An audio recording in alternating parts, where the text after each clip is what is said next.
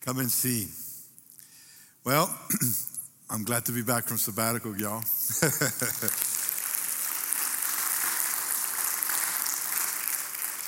and I just I just want to take a moment to say thank you. Thank you, church, for giving me the time uh, to be able to get away, to refresh, to renew, uh, to, to just be with the Lord and, and, and come back with uh, new insight, new vision. Uh, thank you to the staff. Thank you to the leaders who, who stepped in and made sure that, keep, that things kept going and that, that things went well. I mean, I, I kept up with y'all from a distance and I was like, yes, things are going well. Uh, attendance went up when I was gone. That's a good thing.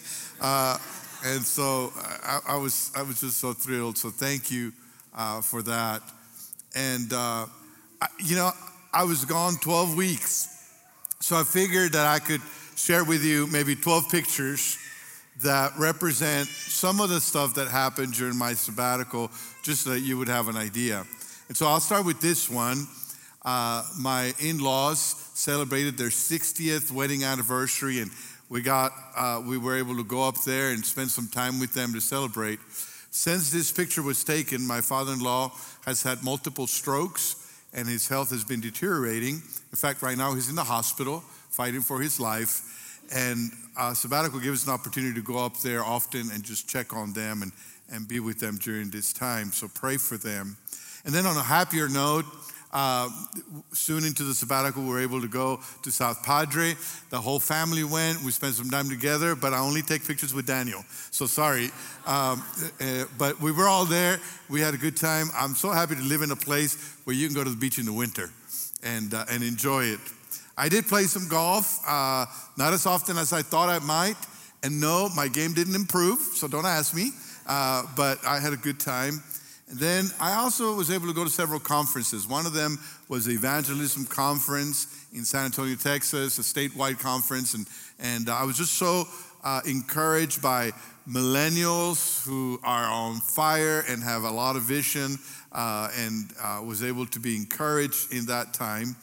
I also participated in a retreat with the Buckner International Board where we talked about excellence in governance, which I know sounds boring, but it was exciting for me. And then we also talked about demographic changes in our state and what that means for ministry. I may share with that, about that with you at a later time. And then uh, back to McAllen, Quinta Mazatlan with Daniel, and uh, that represented almost a weekly thing that we were able to go and get away. And one of the things I was really grateful for during this time is a family reunion that we had in Corpus Christi. My two brothers, my four children, my grandson, and respective companions had not been together in one place since before the pandemic. We weren't able to be together at my mom's funeral. We weren't able to be together when my dad passed away. And, and so it was very meaningful for us to, to regroup, to be together. And, and together we scattered my dad's ashes on the bay of Corpus Christi. And that, was, that brought some closure for us. Uh, and it just, uh, we, we, we, shared memories and it was very meaningful. Uh, I also uh, had the opportunity to be at the first executive board meeting of the uh, Baptist General Convention of Texas as their president. It, it was my first time to address them as president, and I, and I wanted them to know three things. One, Calvary is the best church in the state. Um, two, we need to pray. We need a lot of prayer. And three, come to McAllen in July. We have a family gathering where all the state will come and celebrate that. So I was happy to do that. Then I was able to take a week for a solitude in Corpus Christi. Uh, I, I got away, I was by myself, and just have times of prayer and meditation and hearing from God. And I'm so thankful that I was able to do that. I expected the whole week to be a week of solitude, but in the middle of the week, my daughter Mia, who lives in Corpus Christi, decided to have a baby. And so I was able to hold baby Antares. She's my granddaughter. Now I have a grandson and a granddaughter. And you're going to, thank you. Thank you. Uh, and I was so happy to be able to be there. God allowed that to work out in a very special way, and I'm thankful. I, I did another pastor's conference in Waco where uh, we got to speak, uh, hear an author that talked about why people are leaving the church, why churches are declining in other parts, and, and how the church looks like after the pandemic, really after uh, a lot of other things other than the pandemic. And then we finished last weekend with Daniel again, uh, fishing uh, at the Resaca Bentsen State Park. Uh, no, we didn't catch anything, but it was quality time. And so that's representative of the kinds of things that happen. But one of the things I didn't have a picture for was that every day I had an opportunity to have extended time of prayer, extended time of just being with the Lord.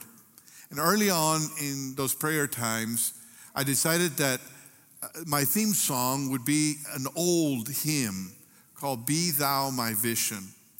The first sentence you might be familiar with it, the first stanza is Be Thou My Vision, O Lord of my heart, not be all else to me, save that Thou art.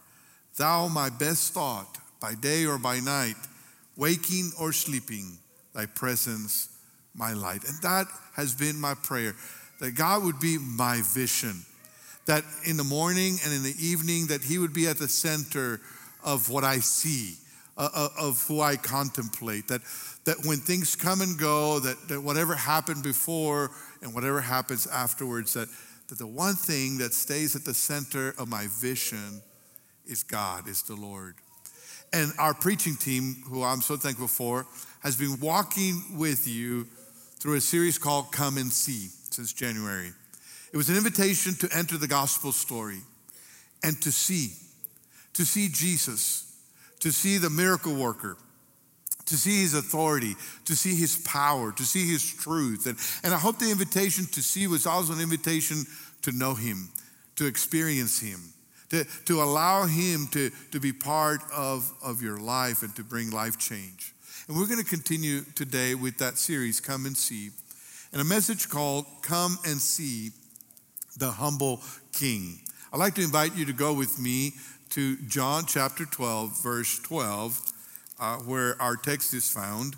And if you have a Bible, a device, or you simply want to follow on the screen, the Bible says, The next day, the great crowd that had come for the festival heard that Jesus was on his way to Jerusalem. They took palm branches and went out to meet him, shouting, Hosanna! Blessed is he who comes in the name of the Lord. Blessed is the King of Israel. Jesus found a young donkey and sat on it, as it is written Do not be afraid, daughter Zion. See, your king is coming, seated on a donkey's colt. At first, his disciples did not understand all this. Only after Jesus was glorified did they realize that these things had been written about him and that these things had been done to him. The arrival of Jesus in Jerusalem is a moment of revelation. God, in this moment, is revealing something to the people that they had not realized before. He's been showing himself through Jesus' words and works. But on this day, they're going to see a new dimension of Jesus that they had not seen before which makes the triumphal entry not just a moment of revelation, but a moment of decision. See, these people had been following Jesus, they had been admiring him, they had been curious, they had been entertained by him, they had seen his miracles, they, they saw him raise Lazarus from the dead. But now it was time to make a decision. It was time to answer some questions. Is Jesus a good teacher? Is Jesus a miracle worker? Is Jesus a prophet from God? Or is he more than that? And for those who had trouble believing, the question is Is Jesus a false prophet? Is he a blasphemer? Is he someone who needs to be stopped? Those kind of decisions needed to be made on this day. And it brings me to ask you a question have you made a decision about Jesus? Have you decided what you believe about who he is? Is Jesus to you just a, a historical figure? Is, is he some kind of religious icon that's relegated to the church and the stories of the Bible? Is Jesus a spiritual guru that you can call on whenever you get in trouble or you need something? Or is he more than that? Whatever you believe about Jesus, it has implications about the way you live your life, about how your life is impacted by him. The, the story that we read today invites us to see Jesus first as a successor king. You see, the people are, are, are coming after Jesus. They had been there uh, in Bethany where, where he had been anointed by Mary. The crowd had grown large around him because of the things he had done. And now, as, as they see him arrive in Jerusalem, not only are they thinking that he, that he rose somebody from the dead, but suddenly there comes this idea that, that this miracle worker, that this teacher, that this person with authority is a king. They see him as a king, as a successor king. Blessed is he who comes in the name of the Lord. Blessed is the king of Israel. See, Israel had asked for a king early on in its history. God wanted to be Israel's king, but, but Israel wanted a human king like the other nations. We want to be like the rest. Aren't God's people like that sometimes? We, God wants to do things a certain way, but we want to do them the world's way. And, and they asked for a king, and, and God said, Fine, I'll give you a king. And it didn't go well. Time, king after king failed in their responsibility, failed in, in their duty to, to lead the people of Israel. There was one king, though, that, that did better than the others. There, there was one king whose kingdom grew and made Israel stronger. His name was David. And every king that came after him, or most every king that came after him, just made a mess of things. And so people look back at the kingdom of David with the longing of, man, that's the way, that those are the golden years. That's, that's when Israel was at its best. But they also look back with an expectation that the Bible prophesied that one day there would be a successor to the throne of David, that one day there would be one like David who would rule and who would bring Israel back to its former glory. And for a moment on this day, the crowd realizes this is He, the King promised by the prophets entering into Jerusalem, the Messiah. For a moment, they realized that God had not forgotten His promise. God had not forgotten His people. God was visiting His people in the midst of their distress and their brokenness. They saw him as king. Now, if you, if you notice in the story, not everyone saw him as that. Uh, in spite of the fact that God was revealing that moment to them, not everyone saw him. Just before Jesus enters into Jerusalem, look what happens in Bethany, verse 9.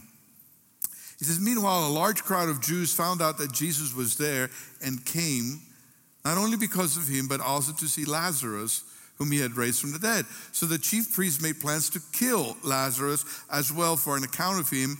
Many of the Jews were going over to Jesus and believing in him. What an incredible thing. The same event, the, the, the resurrection of Lazarus, which caused many people to believe or to at least try to follow Jesus, caused these religious people to want to kill Lazarus. Now, here's what's interesting to me they're not questioning the miracle. They're not quest. They can't. They can't deny it. Lazarus is alive. He was in the tomb for three days and now he's alive. They can't deny it. But instead of believing, instead of being brought to, to, to hear and to see Jesus, they want to kill Lazarus because he's messing up their agenda. He's messing up their plans. Same people, same event, different response. See, some people have, all, have already decided who's going to be their king, who will rule their hearts. I, I, I know perhaps you experience the same thing that I do. Sometimes we hear of an event, and it's incredible how people just hear and see and react in different ways. We had this awful mass shooting in Nashville at a Christian school. And, and instantly, social media gets filled with people who want to talk about gun control. And then it gets filled with people who want to talk about, you know, transgender. And then it gets filled with people who want to measure how much time it takes police to respond in Uvalde or in Nashville or elsewhere. And, and maybe those conversations are important at some point, but, but I'm thinking right now, can we just hurt with the people? Right now, can we just lament that there's evil in our world? Can, can we just be aware that, that only the power of the enemy can possess someone to do something so awful? How can the same event evoke such different responses from different people? Is, is because sometimes we've already decided what we want the agenda to be. Sometimes we, we are not ready to just open our eyes and see what God wants to show us. And so, my question for you today is Have you seen Jesus as King? Have you trusted Him? Have you surrendered to Him? Are you contemplating him in all of his glory? The story invites us to see Jesus as a successor king, but it also invites us to see Jesus as a savior king. The people are saying, Hosanna. Hosanna. What does Hosanna mean? It means save. It was common for, for royalty to be received with Hosanna, save the king. But, but in the same way, Hosanna also is a plea to save us. Is this expectation that we want a king that will rule with justice, but we also want a king who will save us. We all long for a savior, don't we? Whether we realize it or not, in us, within us, there's a longing for a savior. For, for the people of Israel, they were longing to be saved from their oppressor, from Rome. Perhaps some of them were longing to be saved from the religious leaders who kept on adding rules and rules to, to their life, and they said, We just can't do this. People wanted to be saved from their circumstances, their poverty, and their, their, their need and their hopelessness. We want to be saved from people who do evil, don't we? We don't understand how someone can be so evil. And we want to be protected from that. We want to be safe from ourselves. Mental illness is at, uh, on the rise among us. And we, we want to escape that. People talk about identity issues as if somehow they want to be saved from themselves, escape who, who, who they are, who they are perceived to be, to some other kind of reality that they want to create for themselves. I want to be saved from from our materialism. We, we no longer believe Madonna, that we live in a material world and we just can be material girls or boys. We, we know that all the material stuff in the world cannot fill our deepest longings. We, we know that, that we want to be saved from the notion that all there is to life is, is, is physical, that it's about molecules and a, a life without purpose and meaning, that, that there's something beyond. There's a God who cares about us. We want to be saved from the artificial and, and the superficial to, to that which is deep and meaningful. And it all starts by being saved from our sin, being saved from our brokenness. And the wonderful thing about this story is that King Jesus enters not just as the ruler, but he enters as the Savior. He understands that whatever is happening on that day is just going to last for the day. He's in Jerusalem, not so that they can praise him and do this parade and exalt him and his approval ratings can be improved. He, he's in Jerusalem because he came to save, he came to die, he came to rescue us. And faith leads us beyond seeing Jesus as king and trusting him for salvation. I've been encouraged over the last several weeks by how Jesus still saves. You know, I, I was so thrilled to, to see beach reach numbers, to see our students that, that were at the beach week one and week two. And week two, 171 students, spring breakers, trusted Jesus as their Savior and Lord. 47 of them got baptized right there at the beach. Jesus still saves. I was encouraged by visiting churches around the state during my sabbatical, and, and almost every church that I visited, there were baptisms, and it was young people. And I said, Jesus is still saving. He entered Jerusalem 2,000 years ago, and he's still entering the lives of people, rescuing them. The Savior King, we want to see him as that, but we also want to see him as a servant king.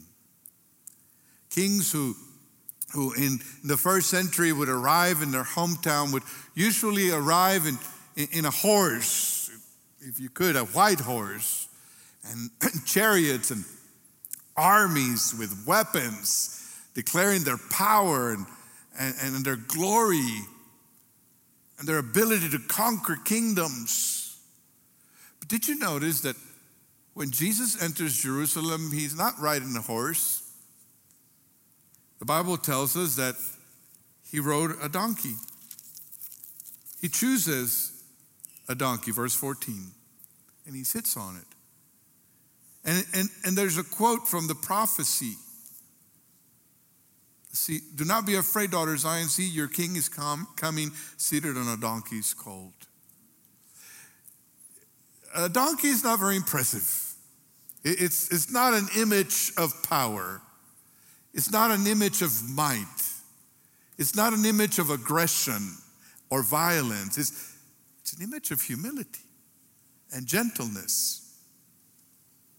Jesus, when he chooses to ride in on a donkey, is making a declaration. He's saying, I'm going to be a servant king, a king who, who rules and who accomplishes victory through servanthood, through suffering, in gentleness, and in humility.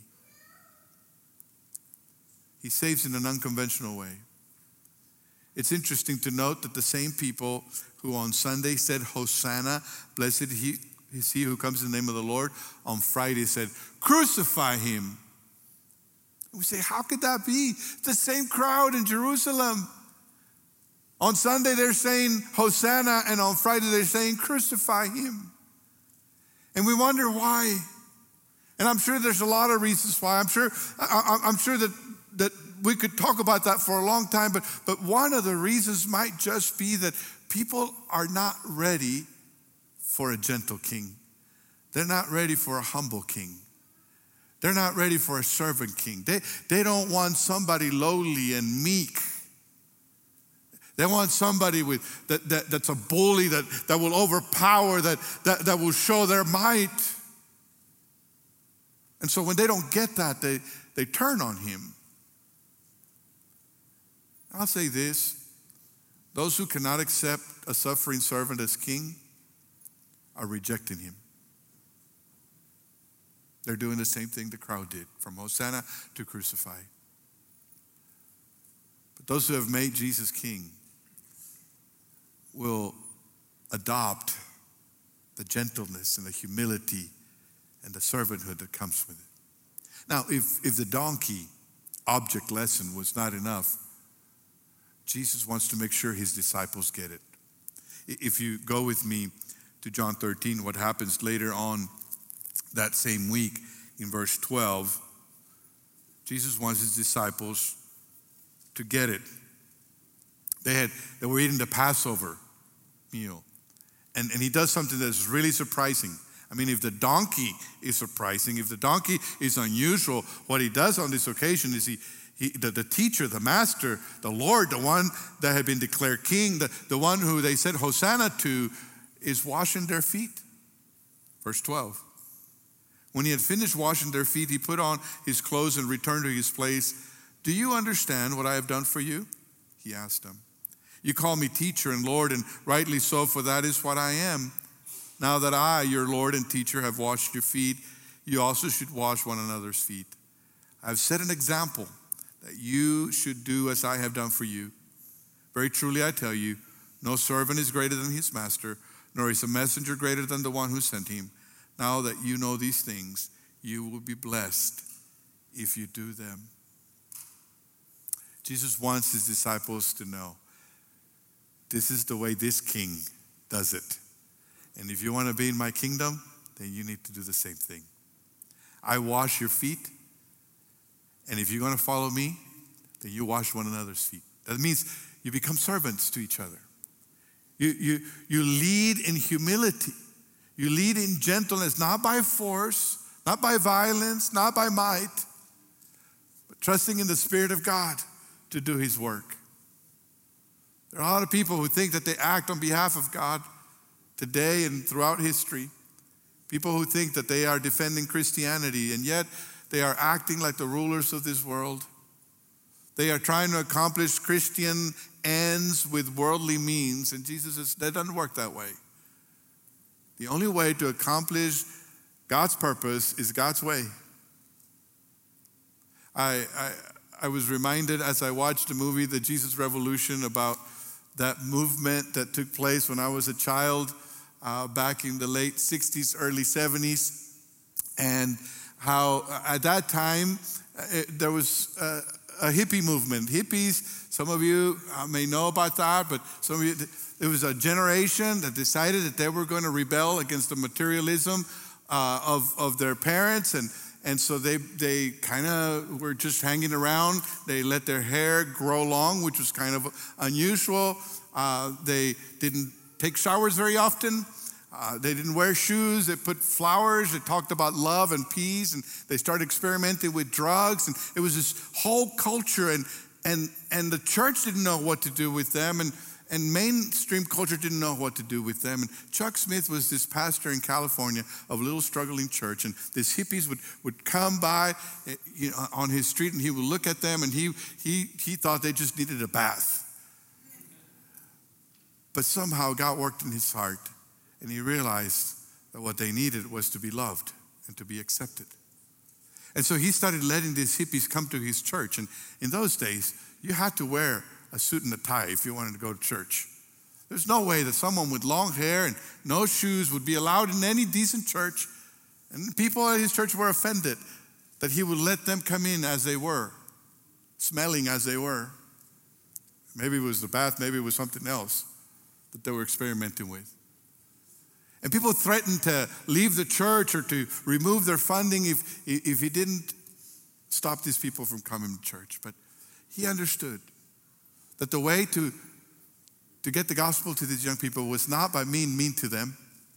It was not by asking the police or the government to help him. It was not by, by writing ugly posts about how, how people should change if they want to become Christians or if they want to come to church. It was just by simply saying, You're welcome here. And it's no wonder that a whole movement awoke from that because that's the kind of Savior people need. That's the kind of Savior the world needs. It's a Savior who loves them, who's gentle, who's humble, who's a servant to them. And so many young people came to know Jesus. Jesus fulfilled God's promise by riding on a donkey into Jerusalem. He fulfilled God's way through washing the feet of his disciples. And he accomplished our salvation through the Via Dolorosa. And we're called to respond to that. My question to you today is who's your king? Who's your king? There's a throne in your heart. It's not the Game of Thrones, just one throne. And somebody occupies that throne. Who occupies the throne of your heart? Is it Jesus? When you choose Christ as your king, you will know his way, you will know his power, you will be blessed. You, you will live in a new dimension. But when you choose another king, when anyone or anything else but Jesus sits on the throne of your heart, you will end up disappointed and empty and broken. There are three kinds of people in this story that we read together. There are those who ignore Jesus because they do not see who he is. They go on looking for other kings. There are the religious people who decidedly refuse to believe, refuse to see. They reject him because they have another king. It's called power and control. That still happens today, by the way, in religious circles. And then there are those who believe and rejoice that God has kept his promise that he has visited his people in their distress and in their brokenness, and they welcome him with open arms, with open hearts, and they make him king of their lives, and their lives are changed, transformed forever. Which of those three groups do you identify with? Which one do you want to be? The last two stanzas of the hymn, Be Thou My Vision. Say, Riches I heed not, nor vain empty praise. Thou mine inheritance now and always. Thou and thou only, first in my heart, High King of heaven, my treasure thou art. High King of heaven, my victory won, may I reach heaven's joys or bright heaven's sun. Heart of my own heart, whatever befall, still be my vision, O ruler of all. Is Jesus your king? What does that mean to you? What does it mean that he's your king? Is he calling you to a deeper contemplation of that, to open your eyes and, and see him in new and bigger ways? Is he calling you to surrender to him? To say, yes, he's going to be king of my heart. Is he calling you to give your life over to him? Whatever you're looking for, whatever king is trying to rule your life, you know it's not working out. And, and today you say, I, I need a real king. I'm going to just give my life over. I will trust him. I'm not just going to lay palm branches down, I'm going to lay my life down and let him pick it up, put the pieces back together. Maybe that's you. Maybe what the king is calling you to do is to remember to lead with humility, with gentleness. That's the witness that the world needs today. They don't, they don't need angry people. They don't need mean people. We got plenty of those. They need people that look like Jesus, that sound like Jesus, that act like Jesus. Will you be that kind of people? What is your response today? What is your commitment? Would you bow your head? Father, as we as we think about what it means to welcome you as King, would you would you open our hearts right now? Would you open our eyes that we might see you? Would you open our lives that we might receive you? Father, if there's someone here today that has never trusted you as Lord and Savior, would you stir up faith in their heart so that they would come to know you? So that they would come and trust you, so that they would give up everything, every effort that they have made, and surrender to you and realize that what they need most is someone to save them from their sins and someone to heal their brokenness and someone to lift them up to a new life to the kingdom life. Lord, allow your spirit to work right now as we make commitments, as we pray, as we respond. In Jesus' name.